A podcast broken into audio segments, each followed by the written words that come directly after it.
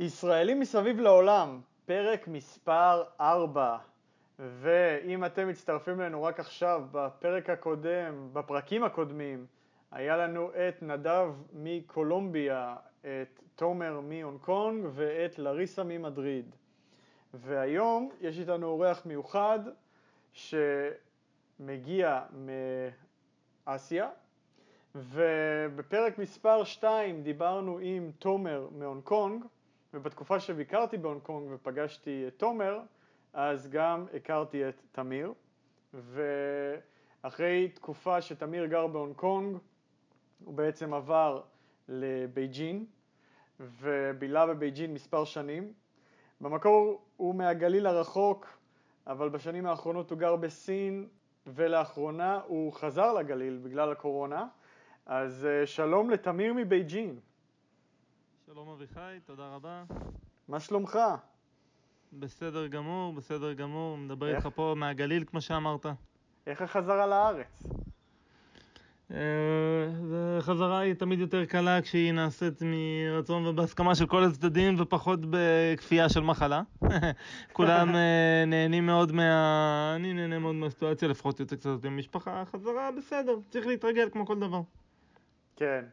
האמת שזה משהו שתמיד כשאתה חוזר, אז תמיד לוקח לך כמה ימים להתרגל, כי בעצם אתה נכנס לאנשים לתוך השגרת חיים, ואתה גם רגיל לשגרת חיים שלך. אבל זה לא הנושא שלנו היום. אנחנו הולכים לדבר על בייג'ין, ועל החיים שלך בבייג'ין, ובכללי, על כל החוויה שלך שמה. אז בוא נתחיל בעצם, מה הסיבה שהחלטת לעבור, מה הסיבה שהחלטת לעבור ולמה דווקא לבייג'ין? אוקיי, אני אענה על השאלה הזאת בשלבים. קודם כל, מה הסיבה שהחלטתי לעבור? אה, אני עשיתי שלוש שנים בהונג קונג, כמו שאתה יודע, ואני סיימתי שם, לא, לא היה יותר מדי לאן להתפתח שם, וגם באותו זמן בדיוק סיימתי מערכת יחסים. אה, היה, כבר כשהייתי בהונג קונג, אני התחלתי ללמוד אה, סינית בעצם, וזה כמעט בלתי אפשרי. אז בהתחשב בכל הדברים שקרו באותה תקופה, אני אמרתי לעצמי שזה זמן טוב להתחיל מחדש. בייג'ין זה כבר עיר שהייתי בה בעבר. ואני ידעתי שבסין אני יכול מאוד מאוד להצליח. לכן אני החלטתי לקחת את הפקלאות, מה שנקרא. אה, עברתי עם אותו עבודה לסין, התחלתי ללמוד סינית, תוך כדי שאני אה, ממשיך באותה עבודה. אה, וככה בעצם המשכתי. זו עיר שתמיד סקרנה אותי, סין תמיד הייתה החלום הגדול שלי. ככה מצאתי את עצמי שם. אוקיי, וכשאתה אומר סינית, אתה מתכוון למנדרין. אני מתכוון לשפה הסינית, כן, המנדרינית, לא לקנטונזית. כן, כי אה, מה שאני זוכר מהשיחה עם תומר זה שבהונג קונג מדברים אה, קסטיאנו? קסט... קנטונזית. קנטונזית. קסטיאנו זה כן. בספרד. מדברים ב... בהונג קונג מדברים קנטונזית, והרבה אנשים אה, שלומדים אה, מנדרין פתאום אה, מקבלים שוק כשהם מגיעים להונג קונג. זה לא, זה נשמע כמו שתי שפות שונות לגמרי, כן. אוקיי, ואתה היום מדבר סבבה? אני עושה משא ומתן בסינית. אני הייתי איש רכש בשנה וחצי, בשנה וקצת האחרונים. אה, אני ממש עושה משא ומתן, הכל. זה חלק מהעבודה שלי. וואי, מדהים. אה, ומה האתגר הכי גדול לישראלי שעובר לגור היום בבייג'ין? אה, האתגר הכי גדול הוא להסתדר בעיר כל כך גדולה. מדובר בעיר שאנחנו אפילו לא יכולים לתאר לעצמנו. בייג'ין עצמה היא בגודל של כמעט, של אם אני לא טועה 70 אחוז ממדינת ישראל. הם וואו. עוד מעט מסיימים את הטבעת האחרונה, שהיא, בא, שהיא בהיקף של יותר מאלף קילומטר. תחשוב על זה. בייג'ין זו עיר מטורפת. אתה חייב, חייב למצוא את עצמך שם. זה גם קשה למצוא עבודה, כי כולם רוצים להיות שם. אז אתה חייב להתחיל בקטן. אתה חייב, חייב לבנות את הדברים נכון. זה אתגר מאוד מאוד גדול.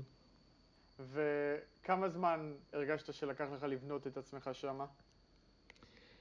אני תמיד הייתי מוכוון מטרה, לכן כשהייתי בבייג'ין אני לקחתי את הדברים, אני כל יום למדתי שלוש-ארבע שעות, אני נכנסתי לזה די מהר. אה, אני נכנסתי לזה מאוד מאוד מהר, זה היה המטרה שלי, ללמוד סינית ולהמשיך להתקדם בחיים. לקח לי כחצי שנה עד שקלטתי מה הולך סביבי. אה, זו עיר מאוד מאוד מעמיסה על החושים, מה שמאוד מאוד עזר לי זה שהייתי שם קודם כבר. אוקיי. מה, מה הקסם של בייג'ין? מה בעצם שאתה אומר מעמיסה על החושים, איך זה מתבטא? בחיים שלך ביום-יום, לא כמי שמגיע עכשיו בתור תייר. זאתי שאלה, שאלה מאוד יפה. בייג'ין זה, בייג'ין זה עיר שאתה... אני, אני, זה, זה עיר שמאוד מאוד קשה לתאר. בייג'ין זה פשוט עיר שיש בה הכל, מהסמטאות העתיקות שאנשים הולכים בהם. היום זה משתנה. היום כל הבייג'ין העתיקה כבר חורשים אותה עם בולדוזרים להפוך אותה לאזורים יקרים. אבל הקסם האמיתי של בייג'ין שאני נכנסתי אליה, זה הסמטאות הישנות שאנשים נכנסים אליהם ואוכלים נודלס. ו... וה, והאנשים החברתיים מאוד, הבייג'ינאים החברתיים מאוד, והאתרים התיירותיים המדהימים ש, של ההיסטוריה הסינית, שגם עליהם לצערי הרב הם נכחדים לאט לאט, זה הקסם של בייג'ין. אה, וזה דבר שאף פעם לא יצא ממנו, זה דבר שתמיד יהיה קיים. ומה התייר הישראלי בדרך כלל מפספס שהוא מבקר? אה, זה, אני יכול לענות לך על זה בדיוק מכיוון שאני יודע שלא התעדכנו תקופה ארוכה, אבל היה לי שם בין שאר הדברים שעשיתי בבייג'ין זה גם עסק להדרכת טיולים. אה, מגניב. אה, הדבר, כן, אחד הדברים שהתיירים תמיד מפספסים שמה זה לצערי הרב את ארמון הקיץ. ארמון הקיץ זה אחד מהאתרים הכי יפים שבן אדם כדאי לו לראות, זה אחד הדברים, האתרים התיירותיים הכי יפים לדעתי שקיימים, אבל אנשים מפספסים את זה כי הם מרגישים חובה, חובה, חובה ללכת לעיר האסורה. הם הולכים לעיר האסורה כי זה מופיע בכל הספרים על התיירותיים, בפועל אפשר גם לוותר. כן. האמת שהזכרת לי סיפור שתמיד אנשים היו מספרים שהם היו חוזרים מבייג'ין, שאתה מגיע לשם כן. בשנה הראשונה, ואתה רואה הכל בבנייה ובתים, אתה רואה בניינים גבוהים ושכונות והכל, ואתה מגיע שנה אחר כך וכל השכונה הזאת היא כבר לא קיימת, וזה הכל שכונה חדשה עם בניינים גבוהים וזה מדהים. זה באמת ככה? כן, אתה לא צריך להגיע שנה אחר כך, אתה יכול להגיע גם, גם חודשיים אחר כך, אתה כבר תראה את הדברים. הכל מתקדם מאוד מאוד מאוד מהר. אתה רואה, הם בונים, הם בונים, וברגע שהם נכנסים למשהו ובונים אותו, הם לא בונים כמו, כמו שאנחנו בונים במדינות שאנחנו מכירים. הם נכנסים לזה בכל הלב ומסיימים את זה תוך חודש, חודש חודשיים. אה, מגניב. אז בעמוד הפייסבוק שלנו אנחנו נכתוב כמה המלצות שלך אחר כך לגבי בייג'ין, בשמחה. וגם את העסק שלך להדרכת טיולים, למרות שכרגע זה פחות התקופה, אבל uh, אני מאמין שביום מן הימים הכל יחזור לקדמותו, ובטח בבייג'ין זה יחזור uh, יותר מהר מבשאר המקומות. Uh, בעזרת השם. רציתי לשאול אותך, אז איך החיים במדינה קומוניסטית? זה גם משהו שתמיד אתה רואה באינטרנט, כל מיני קונספירציות וסיפורים, ואומרים לך, מי שבבייג'ין היום, אה, מאזינים לו לפייסבוק וכל הדברים האלה. זה באמת נכון? או לא, לא באמת נכון, אבל יותר איך החיים במדינה, במדינה קומוניסטית. אוקיי, בוא, בוא אני, אני אענה לך על השאלה הזאת ככה. בי- סין היא קומוניסטית בשם, היא לא קומוניסטית להלכה. מה זה אומר? בסין, אם אתה לא עובד, אתה לא אוכל. למעשה אין יותר קפיטליסטי מזה, אתה מסכים איתי? כן. סין מדינה שיכולה ללמד את אמריקה שיעור בקפיטליזם. איפה היא כן קומוניסטית? היא קומוניסטית בשם, שזה משהו ששומרים עליו על מנת להחזיק את השליטה בעם. כאן זה נכון להגיד, כאן אפשר לתאר את זה שהיא קומוניסטית. זה כמו שרוסיה הייתה פעם. זה קומוניסטי במובן של שליטה שהם לא נותנים אה, אינטרנט פתוח. אה, אין לך אה, אינסטגרם, אין לך גוגל, אין לך יוטיוב, אין לך וואטסאפ, אה, שלאחרונה התחילו לפתוח לאט לאט. אין לך שום דבר שהממשלה לא יכולה פיזית לשלוט עליו. הם, ככה, ככה הם עובדים. זה, זה ההרגשה שבן אדם מקבל. כי ברגע שאתה רוצה להתחבר לדברים, למנעמי הנוחות, מה שנקרא, כמו פייסבוק, כמו יוטיוב, אתה חייב חייב להפעיל מה שנקרא VPN.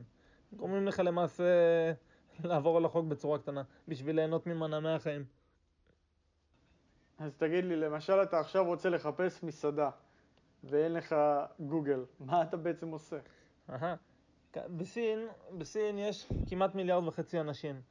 הם לא, אה, אה, מה שאומר זה שיש להם קהל שבוי. כל החברות אינטרנט זה חברות כמעט בגיבוי ממשלתי, זה חברות ממשלתיות למעשה. הם לא משתמשים ב, אה, באתרים שאתה מכיר, הם משתמשים באתרים שלהם. במקום גוגל יש להם את ביידו. יש להם כבר קהל שבוי, הם לא צריכים את גוגל מכיוון שאם לגוגל יש את ה-6.5 מיליארד, מיליארד אנשים מחוץ לסין, לסין יש מיליארד וחצי אנשים בתוך סין. זה מספיק אנשים בשביל תוכנה אחת. אתה מבין את הנקודה? כן, כן, זה... יש להם קהל שבוי, הם לא באמת צריכים, יש להם את הביידו שלהם, במקום יוטיוב יש להם את היוקו, במקום זה, במקום ה... במקום ה... אה, טוויטר, יש להם את, ה, את, ה, את התוכנה השנייה, כל דבר יש להם מענה עליו, כל דבר. זה יקום מקביל. תשמע, זה מעניין, כי אתה יודע, אנשים בטח אומרים, אז בטח הממשלה לא תציג לך את התוצאות של המסעדה שאתה באמת רוצה. אבל מצד שני גם גוגל יכולים, אם הם רוצים, לא להציג לך את התוצאות שהם רוצים.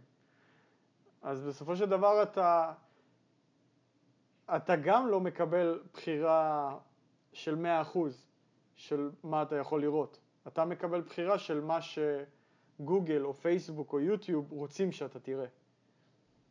נכון, אבל בדיוק שאלת אותי איך זה להרגיש במדינה קומוניסטית. אנחנו תמיד נהיה חשדנים יותר מטבענו כלפי הסינים מאשר מה שנהיה כלפי האמריקאים. זה הטבע שלנו. בגלל שאנחנו יודעים שהם קומוניסטים ובגלל שאנחנו יודעים את כל הדברים. אתה מבין? אתה מסכים איתי על זה? אני, על זה אני מסכים איתך. אה, ואתה מכיר, שמעת סיפורים על כל מיני באמת אנשים או תיירים שהיה להם טאקל עם השלטון? הקטעים כאלה?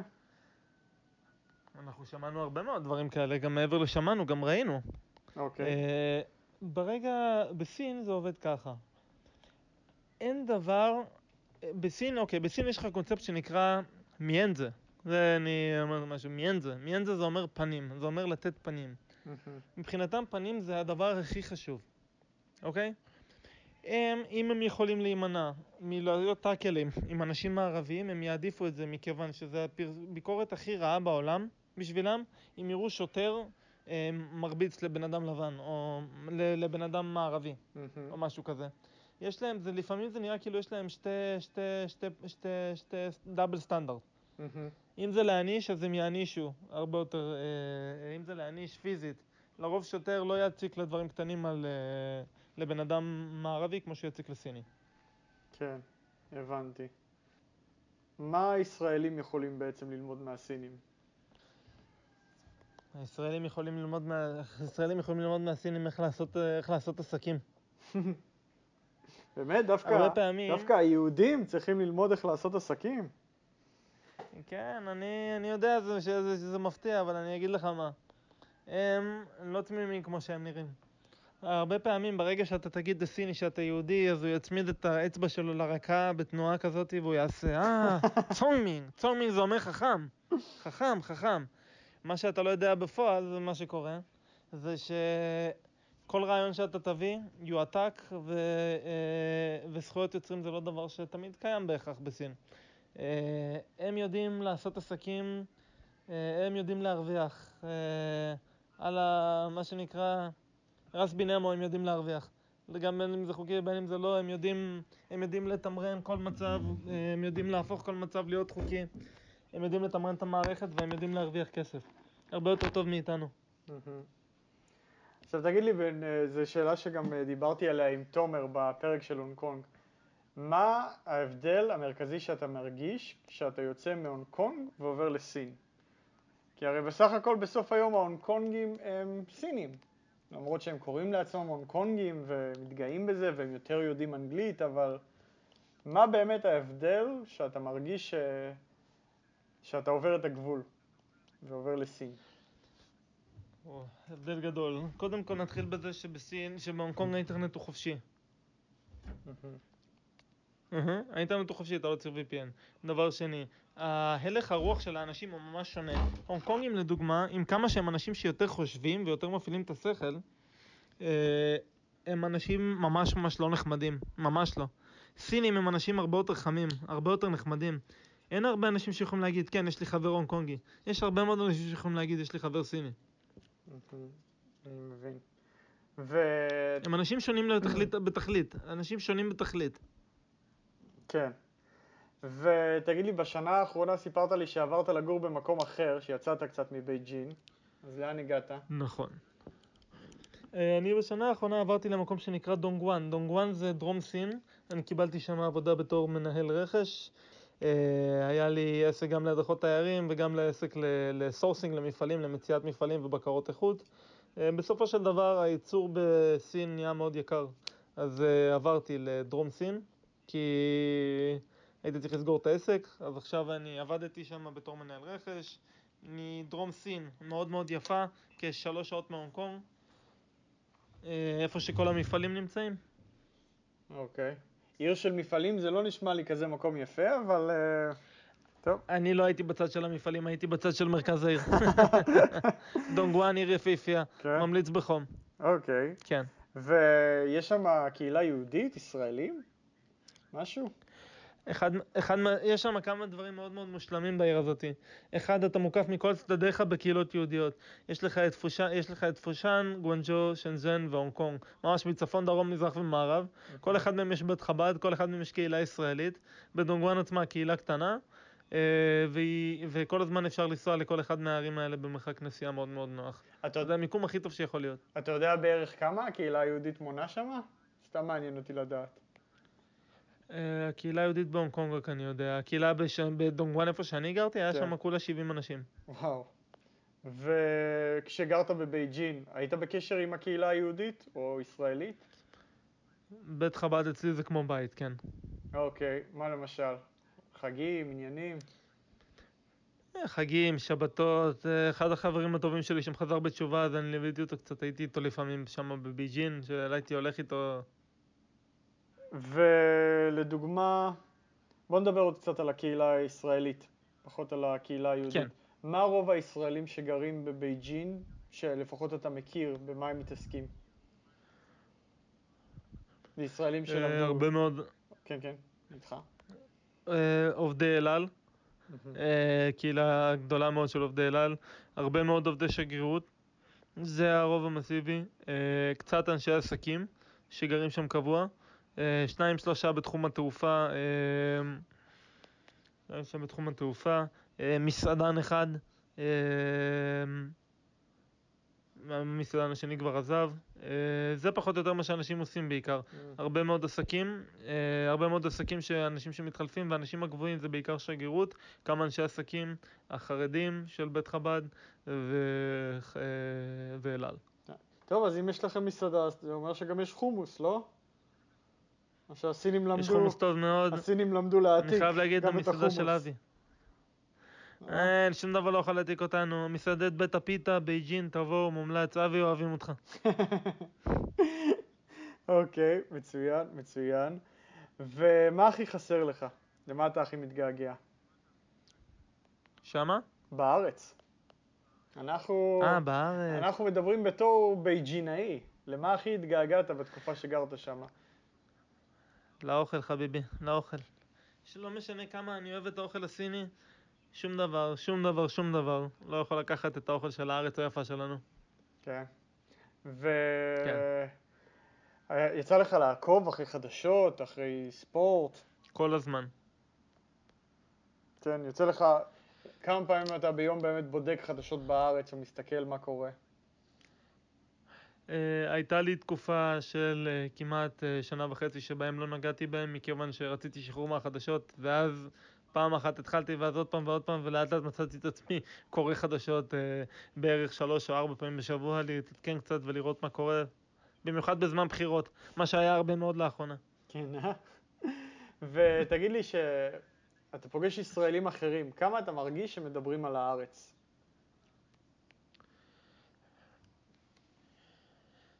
לא הרבה, אני חייב להגיד. אנחנו כולנו בעיקר שם עסוקים, אם אתה לדוגמה מסתכל בסין, אוקיי? בסין, בהונג קונג רוב האנשים מדברים על העבודה שלהם. בסין רוב האנשים מדברים על העסקים שלהם.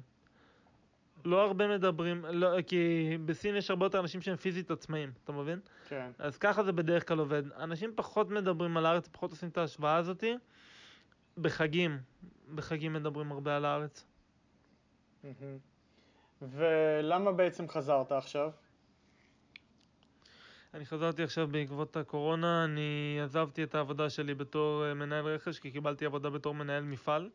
אה, באתי קצת לארץ לראות, ליהנות לפני, וקורונה עולם כמנהגו נוהג, והנני כאן עדיין. ו... זה בבייג'ין או ב- בעיר הדרומית? לא, אה, לא, לא, לא ולא, זה ליד, ליד שנגחאי. אה, יופי, אז נוכל עוד שנה לעשות פרק על שנגחאי ביחד. בעזרת השם. כן, שנגחאי נחשבת העיר הגדולה יותר, לא? שנגחאי... שנגחאי זה העיר הכי גדולה, הכי גדולה בסין מבחינת תושבים. מבחינה, מבחינת שטח זה בייג'ין. אה, הבנתי, מבחינת תושבים. אוקיי. כן. ויוצא לך לראות אה, תוכניות סיניות? בטח. מה למשל? כאילו, יש להם ממש, אתה יושב רואה האח הגדול בסינית? במנדרינית? שלא- אני גם לא, אני, אני גם לא. רואה האח הגדול בעברית. שלא יכעסו עליי שאני אגיד שאני אומר סינית. אה, אני גם לא רואה האח הגדול בעברית. אוקיי. אבל, אה, אבל אה, מה שכן, אני, אני מאוד אוהב את הרומנסות הישנות, את, ה, את הסדרות הישנות. רומנס שלושת הממלכות, יש ממש סדרות ישנות וטובות, ו, וסרטים של גונג לי. זאת כוכבת סינית מפורסמת. היא גם מפורסמת באמריקה, אגב. אוקיי. היא מדברת אנגלית טוב מאוד, היא גם מפורסמת באמריקה. אה, אני מאוד מאוד אוהב סרטים. אני מאוד אוהב סרטים טיוואנים, סרטים סינים. נהנה מאוד מהם. אז בוא תן לנו איזה המלצה לסרט. ש... אבל סרט, אה, סרט של נטפליקס, שיהיה לנו כתוביות. יש לך אחד כזה? כתוביות. או שאני צריך עכשיו לעצור אה, וללכת לחפש. אני, אני חושב שאם כבר אז תלך לסרטים הטיוואנים, זה יותר סרטים של אה, יחסים בינו לבינה, זה סרטים שאני מאוד מאוד השתמשתי בהם בהתחלה בשביל, מכיוון שיש להם, נורא אהבתי את המבטא, השתמשתי בהם ללמוד סינית. אה, סרטים כמו נאסי עניין, זה אומר אה, The Years of My Youth, אוקיי. אה, או צונג צונג נניאן, זה אומר אה, חלוף הזמן, או... או הסרט, על, או הסרט על מהפכת התרבות של מאו, שנקרא המהפכה. זה סרט עם גונג לי, שעל על ילדה שמפ- ש, שמסגירה את אבא שלה למשמרות המהפכה האדומות, שלמעשה זה היה הקומוניסטים שגרמו לילדים להלשין על ההורים שלהם שהם לא נאמנים. וואלה. סרטים מבריקים, אה, עם נכונות היסטורית. אה, האחרון שכאילו שדיברתי עליו, השתיים האחרים זה סרטים מודרניים. מאוד אוהב. טוב, אז אני אעשה חיפוש, אתה תעזור לי, ומקסימום נפרסם. ובסרט אחד שנצליח למצוא עם אה, כתוביות, נפרסם אותו בקבוצה, וזה יהיה חלק מה... מהסטורי שלך, שאני ארשום אחר כך. סרט של גונגלי, זה הסרט שאני אתן לך, אתה מאוד תאהב אותו גם. אני מבטיח לך. סבבה. האמת שאני אגיד לך את האמת, קשה לי לקחת אותם ברצינות. כי הסינים, הם מדברים, אתה יודע, מדברים הרבה פעמים לפי הטון. הם בעצם מכתיבים את המשפט לפי הטון. וקשה נכון. לי לדמיין אותם, נגיד, בסצנה רומנטית, שהשחקן מדבר במנדרינית, ואתה יודע, מעלה את הטון, ו... אני לא, אני לא רואה את זה קורה. אני פשוט לא רואה את זה קורה, אבל כנראה שאני טועה. ואני אשב ואסתכל. אתה לא טועה בכלל, זה גם אותי זה מצחיק. כי אה, אני לא חושב... אתה לא טועה בכלל. אני לא חושב שיצא לי האמת אף פעם ממש לשבת ולראות סרט בסינית, חוץ מסרטים של אה, קונג פו של שנות התשעים, שהיו משדרים בערוץ 4. שהם עפים? כן, שהם ב-XN. כן. אוקיי, מה לא שאלתי אותך?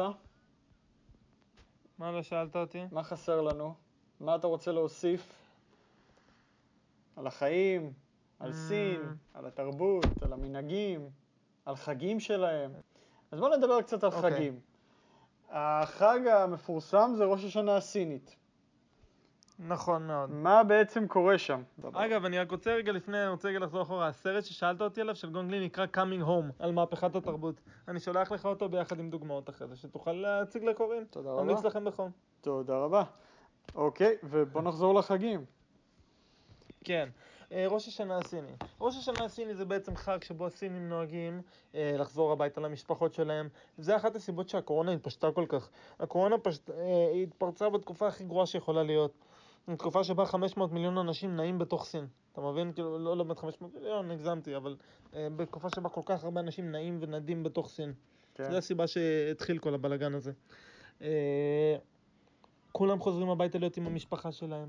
זה ממש כמו Christmas, חוגגים, אה, מכינים באוטזה ביחד, באוטזה זה... אה, באוטזה וג'יאוטזה זה...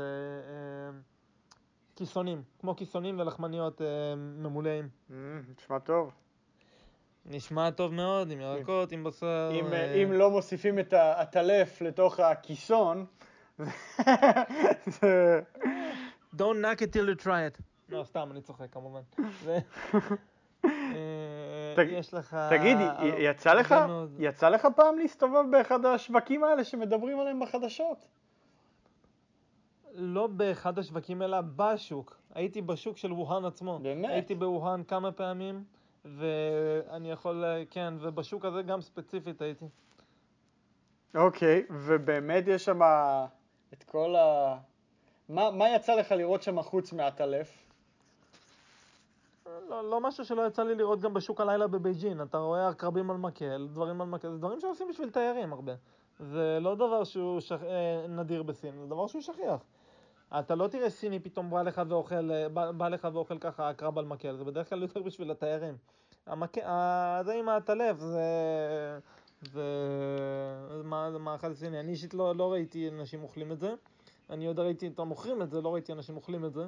נראה לי קצת אה, לא, לא בשבילי. קצת הזוי. אה, כן, יש, יש שם ביוב שעבר באמצע, באמצע השוק, ככה יפה באמצע השוק, ליד איפה שהם מוכרים בשר, לא בתוך מקררים, כמו שהם מכרו בשווקים פעם בארץ בימי המנדט. אוי ואבוי. אה, אוי כן, ואבוי. זה, זה שווקים, זה שווקים קשים כאלה, זה שווקים ממש קשוחים. אז אני לא... מה, אז מה חיפשת שם? מה, מה רכשת בשוק בבוהאן? יודע, קראו לזה שוק פירות ים, אני מאוד אוהב פירות ים, זה לא הכין אותי למה שאני הולך לראות. כן, ככה זה סין, ככה זה סין. לפחות ראית אתה צריך קצת- להתכונן לזה, ו... לפחות ראית קצת ים זורם ברחוב. כן. סין, אבל. זו מדינה... אני יכול כן להגיד לך את זה שסין זה אחת המדינות, אם לא המדינה הכי יפה בתבל. זה כן. שמע, אבל... יש לך מלבד לערים הגדולים. מה? אני אגיד לך, אבל מה הייתה הבעיה שלי עם סין? שחציתי אה, ל... איך קוראים לזה? שאתה חוצה אה, מהונג קונג חוצה את הגבול? אתה חוצה בצפון לשנזן. לשנזן. אני אגיד לך מה הייתה הבעיה שלי כשחציתי לשנזן. אתה ממש מרגיש כאילו הגעת לפלנטה אחרת, אוקיי? נכון מאוד, לעולם שלישי. זה לא רק אתה מרגיש את זה חזק. זה לא רק השלטים, שאין שום שלט בשפה בינלאומית, זה... גם שאתה למשל, אני זוכר שאתה לוקח מונית, אז ממש לא הדפסתי את המפה בגוגל, לאן אני רוצה שהוא ייקח אותי, הדפסתי תמונה, הדפסתי תמונה של השוק, והבאתי לנהג את התמונה של השוק. וגם אז הוא התחיל לברבר משהו שאני לא מבין, ואני אמרתי בסדר, בסדר, ועדיין לקח לנו איזה חמש דקות עד שיצאנו, ואמרתי לעצמי, וואי, אני ממש מקווה שהוא באמת ייקח אותי לשוק. וזה משהו ש... אמרתי לעצמי, אני לא מאמין שהייתי יכול עכשיו לעשות טיול נגיד של חודש, טיול לא מודרך, וחודש שלם לחיות ככה, שאתה לא מבין כלום, כלום, כלום, כלום. זוכר שאמרתי לך שאני הייתי קודם כל בסין לפני שעברתי לבייג'ין? זה היה הטיול הגדול שלי, הטיול הגדול שלי היה טיול של תשעה חודשים כמעט. אוקיי. אז מתוכם חודש וחצי לחודשיים היו בסין, ואז לא ידעתי מילה אחת. זה בהחלט אחת החוויות הכי קשוחות, הכי קשוחות, שהיה לי בחיים. אם לא הקשוחה ביותר. כן, תשמע, אני זוכר שעד שהגעתי ואז שחזרתי, זה, הוציאו לי שמה את המיץ. אז איך בעצם הסתדרת בחודשיים האלה? או בתשעה חודשים האלה? אה, הרבה, הרבה, הרבה מאוד תנועות ידיים. לא, אני ברוב, אבל ואני למדתי גם שברוב אסיה יש הרבה מדינות שמדברים בהן הרבה פחות אנגלית. אם תלך לווייטנאם תהיה לך חוויה הרבה יותר קשוחה. אוקיי. אה, כן, אה, סין, פשוט צריך ללמוד, פשוט צריך ללמוד. אני, מה שעשיתי פשוט, אני לקחתי מספר, צילמתי ספרים, את התרגום האנגלית, אני, מה שרציתי להגיד, צילמתי, חיפשתי ופשוט אה, הסתובבתי עם תמונות של כל דבר, מה זה עוף, מה זה, אתה יודע, עוף, ונגיד אם זה חזיר, אז עושים לו עם האצבע. זה לא, לא היה לי יותר מדי. כן. זה בהחלט היום הרבה יותר קל, אבל אתה יודע מה אני למדתי? מאז שאני התחלתי לדבר סינית שוטף, למדתי שהרבה יותר קל לדבר, לטייל בסין שאתה לא מבין את השפה. אוקיי, למה? כי ברגע שאתה שואל אותם שאלה, והם רואים שאתה קצת מבין, אז הם זורקים עליך הרבה יותר מידע ממה שאתה מסוגל להכיל. הם לא אנשים, הם לא, הם לא, הם לא יודעים מה, מה זה בטעם טוב, הם, כאילו- הם ממש, מבחינתם ברגע ששאלתם שאלה, הם רוצים לעזור. אה, אתה תסתבך. לדוגמה, עכשיו מגיע לך נהג, אתה מזמין מה שנקרא, או את האובר, שנקרא אצלנו דידי. אתה מזמין, אפילו שהנהג יודע איפה הכתובת שלך, והכל בסדר, הוא עדיין מתעקש להתקשר אליך בשביל לוודא. טוב, אתה תשמע, יכול זה- להשתגע. אתה יכול להסתכל על זה גם בתור סוג של נימוס.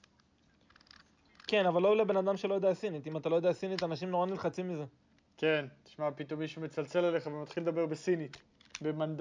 בדיוק. אני באמת, אני חייב לעצור ולהגיד שאני מתנצל בפני כל האנשים שהולכים להגיב עכשיו ולהגיד לי שצריך להגיד מנדרינית, אה, קסטיאנית אה, וכו' וכו' וכו'.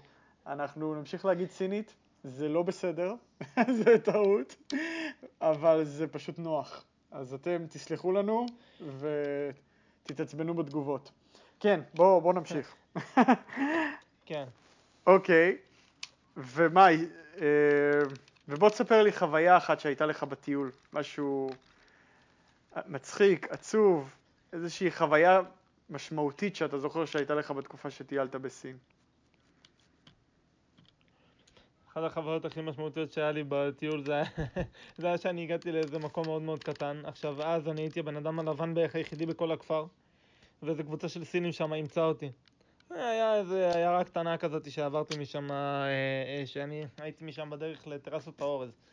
עכשיו, כשאתה מגיע מתוך מסעדה קטנה ואתה ממש רוצה לאכול, ואין לך שום תמונות והכל כתוב אך ורק בסינית, ואתה רואה ציורים מוזרים ואתה לא מבין מה זה, אתה פשוט מצביע. כי אם אתה לא אומר להם מה אתה רוצה, באיזשהו שלב פשוט יעיפו אותך החוצה. כאילו יצביעו לך על הדלת, כי אתה יודע, מה הם יעשו איתך? כן. אז באתי על מה שאני רוצה, פתאום הגיע לי מנה עם נחשים. וואלה. כן, זה היה מאוד מאוד מעניין. נחשים גדולים או קטנים? זה היה כאילו נחש... קטנים, אוקיי. קטנים, קטנים. זה היה כזה... היה איזה דליקת מקומי, אני לא יודע, לא, לא, לא אכלתי מזה כמובן בז- בזמנו, אבל אה, אני למדתי מזה ככה ללכת תמיד עם מישהו שמבין ולצלם מספר איך אומרים את המילה עוף. להסתובב עם תמונה של עוף בכיס, למקרה ש... כן, שמשהו... כן, למקרה. למקרה שמשהו יקרה. היה לי עוד חוויה אחת, וזה אתה מאוד מאוד תאהב. דבר אליי. זה באמת החוויה, אחת החוויות שהכי הכי הדהימו אותי. אני הייתי בבודה הגדול בלושן. לושן היה שם, בדיוק הייתי שם, שהיה שם רעידת אדמה ב-2012. ב-2008 הייתה בצ'נגדו הגדולה, 2012 היה בלושן, איפה שהבודה הגדול מהאבן. עכשיו, אנחנו הלכנו לשם, אני וקבוצה של כמה סינים חמודים. ישבנו, דיברנו, ואז הלכ- הלכנו לאכול. אתה מכיר את המסעדות האלה שאתה בוחר את הדג בעצמך והם מוציאים אותו והורגים אותו ומכינים לך אותו? האמת, תמיד חלום שלי ללכת לכזאת מסעדה. אבל הורגים אותו, מול, ה... הורגים אותו מול העיניים שלך. לא לוקחים אותו, אתה יודע, אבל לא בדרך כלל לוקחים הורגים אותו, אותו בצורה נורמלית. לא לוקחים אותו לו מאחורה. מוודאים, הר... איך אתה מתאר לעצמך שהורגים אותו? מוודאים הריגה על הדג מולך, במקום. איך אתה מתאר לעצמך שעושים את זה? אני מתאר שולחן לבן, והשף, גם לבוש בבגדי שף, בא, מוציא את הדג מהאקווריום, תופס אותו עם לפיתה חזקה כזאת, תופס אותו, שם אותו על, ה... על הפס, מה שנקרא, לוקח סכין עבה כזאת, כמו של התוכניות בישול, ופאק, מוריד לו את ובום על הראש. הראש. כן? אוקיי, אז בוא אני אספר לך איך זה קרה בפועל. אוקיי. וזה מה שאחד הדברים שהכי הדהימו אותי, וזה אחד הזיכרונות שאני לוקח איתי לכל החיים. באה בחורה מאוד מאוד נחמדה, מאוד מאוד מבוגרת, מצביעה לי על הדג, ואני כולי בהתלהבות, אתה יודע, של ילד תמים שפעם ראשונה, בן 24, מבסוט, רואה כזה דבר, כמו שאתה תיארת. זה חלום לראות כזה דבר. היא, אני מצביע לה על הדג, והיא עושה לי זה, היא עושה לי עם האצבע, אני אומר לה, כן, כן, בהתלהבות. היא אומרת לי, שום בעיה, מסמנת לי לייק עם היד, שמה כפפה בנונשלנטיות, מכניסה, תופסת את הדג בזנב, בום, מרוצצת אותו על סלע, העיניים שלו עפות לפה, הראש עף לפה, מרוצצת את הראש שלו על סלע, והיא מבסוטה, ואני ככה, ואני נשארתי בשוק. ועם כל אדם זורם שם ברחוב, וזה היה אחת החוויות הראשונות שלי ממקומות כאלה בסין. זה היה נורא נורא מעניין. יש הרבה דברים כאלה שאתה לא... שהם מאוד הזויים. אני יכול לתאר לך הרבה סיטואציות כאלה. אני בא אליי חבר בבייג'ין, אוקיי? שגרתי שם כבר. עכשיו, הוא כל פעם שואל אותי, מה הדבר הכי מוזר שאתה רואה? עכשיו, אני אומר לו, מה אני יכול, זה עיר גדולה, כמה מוזר יכול להיות? אתה יודע, דברים רגילים. וכששותים קצת וזה. אנחנו יוצאים מחוץ למועדון, באה מישהי עם דג, אה, עם, עם עתלית ודג חי על היד, והיא מנסה למכור אותו. לא קשור לכלום. אני- והוא, ואני, והוא מסתכל עליי ככה, ואני מסתכל, אנחנו מתחילים להתפוצץ מצחוק. בדיוק אמרתי לו שאין שום דבר מוזר. זה דברים שקורים, כאילו, זה דברים שאתה לא מתאר לעצמך, אתה לא מבין בכלל מאיפה הדברים האלה מגיעים. כן. זה שטויות של... אה, ורגע, תגיד לי, אחרי שהיא רוצצה את הדג, אכלת אותו?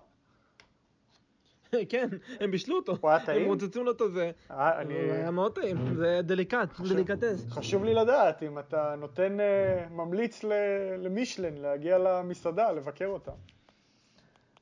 אה, פחות למישלן, אני יותר ממליץ לאגף התברואה של משרד הבריאות, אבל כן, תשמע, לפחות הדג היה טעים. לפחות היה שווה את הדג זה. היה מדהים. היה שווה את זה בגדול. כן. כל האוכל הסיני הוא שווה את זה, ולטייל במדינה המדהימה הזאת זה שווה את זה, ולפגוש את האנשים המיוחדים האלה זה שווה את זה. חביבי, זו מדינה מדהימה. טוב. אז uh, אני חושב שפה אנחנו נעצור. Uh, אני אוקיי. חושב שכיסינו את הכל, אה, אלא אם יש משהו שאתה. רוצה להוסיף uh, לסיכום, למרות שסיכמת את זה, סיכמת את זה יפה. אם היה מותר לי להשמיע מוזיקה, היינו עכשיו, אתה יודע, נכנסים לאיזה שיר סיני ויוצאים החוצה, אבל אז אני אפר זכויות יוצרים, אז זה לא יקרה. אז תודה רבה לך, תמיר. תודה שהיית תודה רבה, איתנו. ונסגור במשפט אחד. זה נקרא משפט סיני ישן, כבר לא משתמשים בו היום, זה יישמע מצחיק, זה מפלגות של פעם, היו אומרות ג'ונג וור once way. זה אומר סין לעשרת אלפים, סין לעשרת אלפים שנים. אה, יחי סין, למעשה. אוקיי. ג'ונג וור once way. אז יאללה. רגע, רגע, לפני שאנחנו מסיימים, את הסאונד עושה לי פה חוף מגלים סאונד, שאני מקווה שיצליח להוציא מים מהסלע פה.